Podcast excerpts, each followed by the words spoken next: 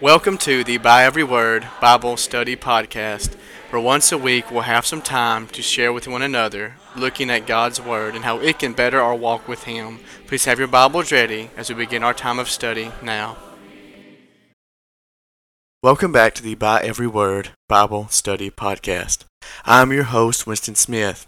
It was our intention this week to have a group study podcast with Dustin McMillan and Ryan Simpson as well. We're still preparing our studio for that to happen, and hopefully the first group episode will be available for you next Monday. This week we'll begin part two of our multi-part look at the plan of salvation. If you have not had the opportunity to listen to the first episode yet, please do so at your convenience, and that way we can lay our foundation both through last week's study and this week's study as we continue to dive into what the Bible says a person must do to become a Christian. Salvation is a difficult topic, not because of the lack of biblical clarity on this topic, but rather the influence of human intentions that may morph or distort the intent of the Bible to fit the mold of a person's beliefs.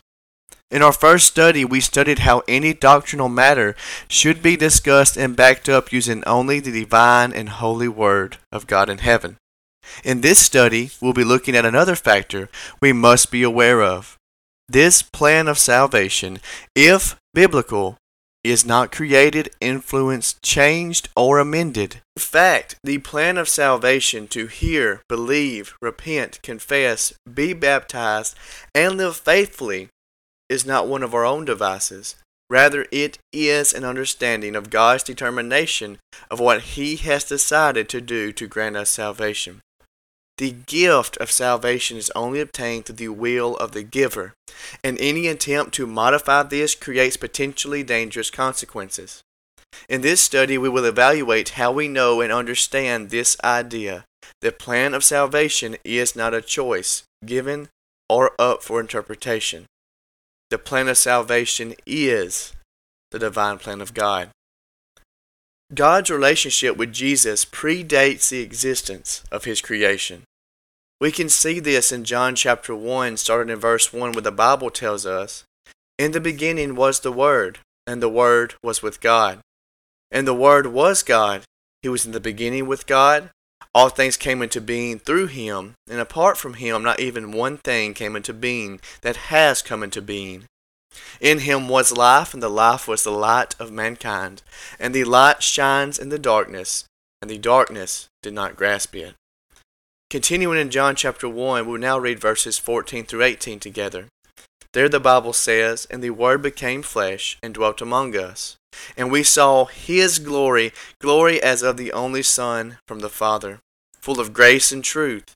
John testified about him and called out, saying, This was he of whom I said, He who is coming after me has proved to be my superior, because he existed before me. For of his fullness we have all received in grace upon grace. For the law was given, given through Moses, grace and truth were realized through Jesus Christ. No one has seen God at any time, God the only Son, who is in the arms of the Father. He has explained him. The Word, the light, and the person in whose name we believe is Jesus Christ. Well, this is in the first part of the book of John, and we see the existence of Jesus with God the Creator prior to the creation of mankind. Then we see the plan of God solidified in John chapter 3, verses 16 through 17. There the Bible says, For God so loved the world that he gave his only Son, so that everyone who believes in him will not perish. For God did not send the Son into the world to judge the world but so that the world might be saved through him. God created the world and mankind with the intention of granting the world a way out of sin. He knew and understood that with our capacity of free will also came the inevitability that from our bad intentions we are bound to mess up. God, in His infinite wisdom, decided to create with the plan of sending His Son Jesus so that we may be saved from the wrong that we do. First off, God's plan is centered on one word love. For God so loved the world. The Bible discusses the, salvation of man given through Jesus as being the only source of salvation. Outside of Jesus, there is not another way that promises or guarantees eternal safety. John chapter 19 verse 10 tells us, For the Son of Man has come to seek and save that which is lost. Romans 6:23 says, "For the wages of sin is death, but the gracious gift of God is eternal life in Christ Jesus our Lord." Acts chapter 4 verses 10 through 12 tells us, "Let it be known to all of you and to all the people of Israel that by the name of Jesus Christ the Nazarene, whom you crucified, whom God raised from the dead, by this name this man stands here before you in good health." He is the stone which was rejected by you, the builders, but which became the chief cornerstone. And there is salvation in no one else, for there is no other name under heaven that has been given among mankind by which we must be saved. The Bible shows us here the wages of our sin is death, and at the same time it tells us that there is salvation granted to us by God, but only through one source the stone which was rejected, the chief cornerstone, Jesus Christ. That is the source of our salvation. Along with Jesus and his coming also comes additional promises given to New Testament Christians upon receiving the gift of salvation, and all of these promises again are a part of God's divine plan. One thing was the coming of the Holy Spirit. John chapter 16, verse 13 tells us, But when he, the Spirit of truth, comes, he will guide you into all the truth. For he will not speak on his own, but whatever he hears, he will speak. He will disclose to you what is to come. And this is not a study this week focused on the Holy Spirit, but it is worth mentioning that the Holy Spirit does not work on its own. In fact, it works through the second promise given to us with our salvation. That promise being the gift of the gospel. And the gift of the gospel shows us, one, how to be saved, and in turn it shows us that the Holy Spirit works through the gospel. Romans chapter 1 verse 16 tells us, For I am not ashamed of the gospel, for it is the power of God for salvation to everyone who believes, to the Jew first, and also to the Greek. The Holy Spirit and the gospel are both vital for the kingdom of God from the beginning, even as they are today. Many times we only look at the actual time of salvation, the act of salvation that takes place through baptism and our obedience to Jesus and God. This is when a person is created in newness of life through this gift given to us by Jesus. And we view what a person has to do through obedience to receive this gift. However, oftentimes our discussion often ends and begins with baptism. As we study, we'll begin to dive deeper into the Holy Spirit as well as the power of the gospel. For the sake of this study, focusing on the plan that God has given us for salvation, the main point we want to recognize is this God had a plan. And this plan is how He chose to grant us salvation. Furthermore, upon receiving the gift of salvation, we are not left alone. God also promises to aid and guide us post salvation through the Word He has given us. And of course, this gift allows us to be able to grow in our faith towards Him. God's plan is perfect. It was not spur of the moment, it was not last minute, it was created in His divine wisdom. As we go back into the Old Testament, we can see that God had paved a way for Jesus and his coming. While we would be able to discuss dozens of these this week, for sake of time, let us focus on a couple of prophecies that show God's plan for salvation. Isaiah chapter 53, verse 12 tells us, Therefore I will allot him a portion with the great, and he will divide the plunder with the strong, because he poured out his life unto death and was counted with wrongdoers. Yet he himself bore the sin of many, and interceded for the wrongdoers. We see here that Jesus was counted among the wrongdoers in this prophecy. And we can see this prophecy come true, Matthew chapter 27, verse 38, where the Bible shows us that Jesus was crucified with criminals. guilty of their crimes. And Jesus was guilty of only one thing doing exactly what God in heaven wanted him to do. Another part of God's plan revolves on the fact that Jesus had to bear our sins on the cross, and with these bearing of sins also comes the fact that Jesus had to be separated from God. He had to be apart from God because God can have no dwelling with sin. We see this in the book of Psalms, chapter 22, verse 1, where the psalmist writes, My God, my God, why have you forsaken me? Far from my help are the words of my groaning. And Jesus quotes this psalm on the cross, bearing our sins, the things that we have done wrong. When the Bible shows us in Matthew chapter 27, verse 46, My God, my God, why have you forsaken me? While the sacrifice took place, while Jesus, the only Son of God, did die on the cross for our sins, we do not focus today on the death alone. We focus on the resurrection and the power and the victory in that resurrection. Psalms chapter 16 verse 10 tells us, For you will not abandon my soul to Sheol. You will not allow your Holy One to undergo decay. Sheol there means the realm of the dead. The psalmist here is saying that God will not abandon, abandon them or abandon us in death as faithful children of Him. Rather, the Holy One, meaning Jesus, will not undergo that decay in the tomb, and He will be resurrected. With this resurrection comes the psalmist's joy in knowing their eternity will not be one of death. And this is fulfilled, and this victory is shown to us in Matthew chapter 28, verses 2 through 7.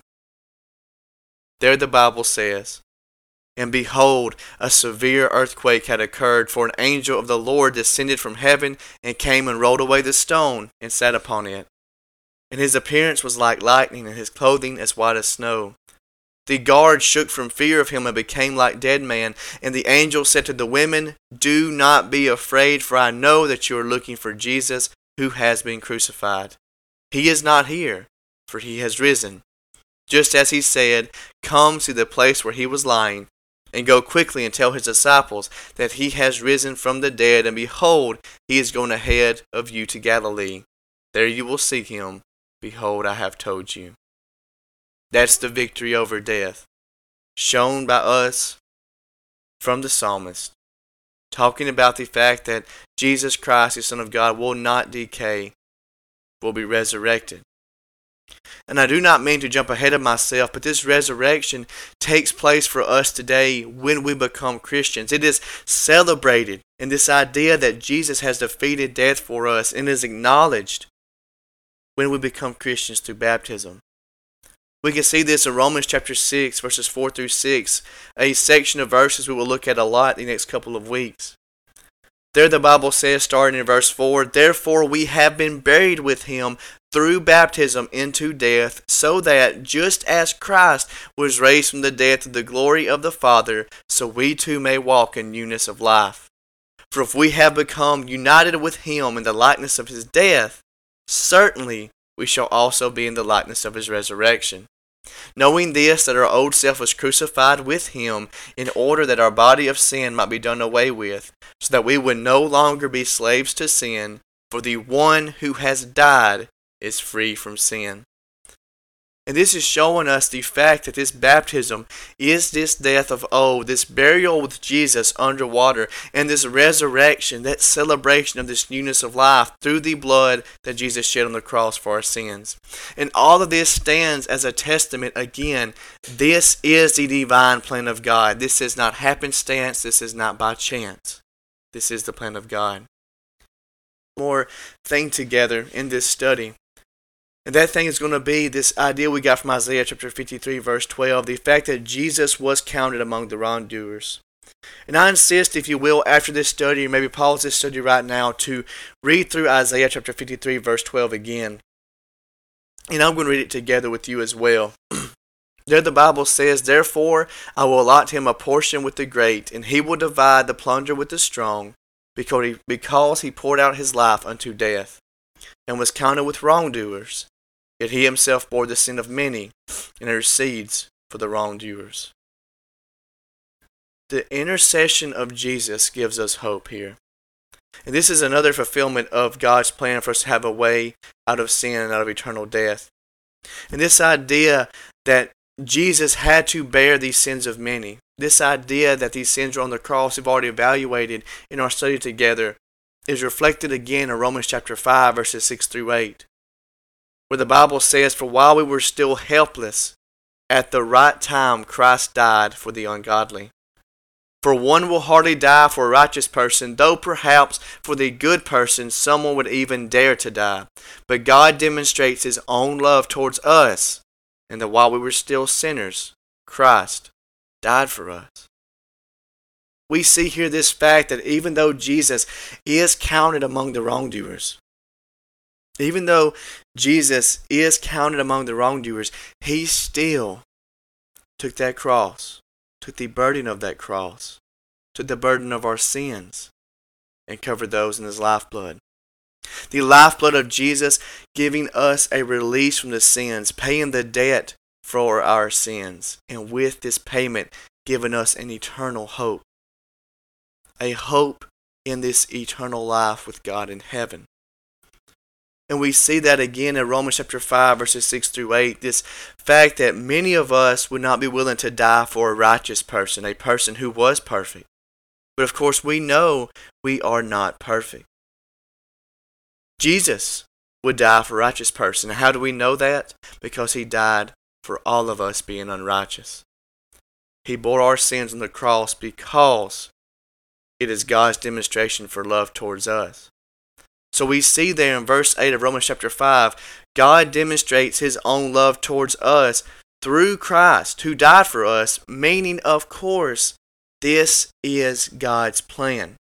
This plan of salvation, where the plan originated before creation. The accumulation of the plan through the life of Jesus, the death, burial, resurrection of Jesus, and now the promises of that resurrection we have today are the fullness of God's plan.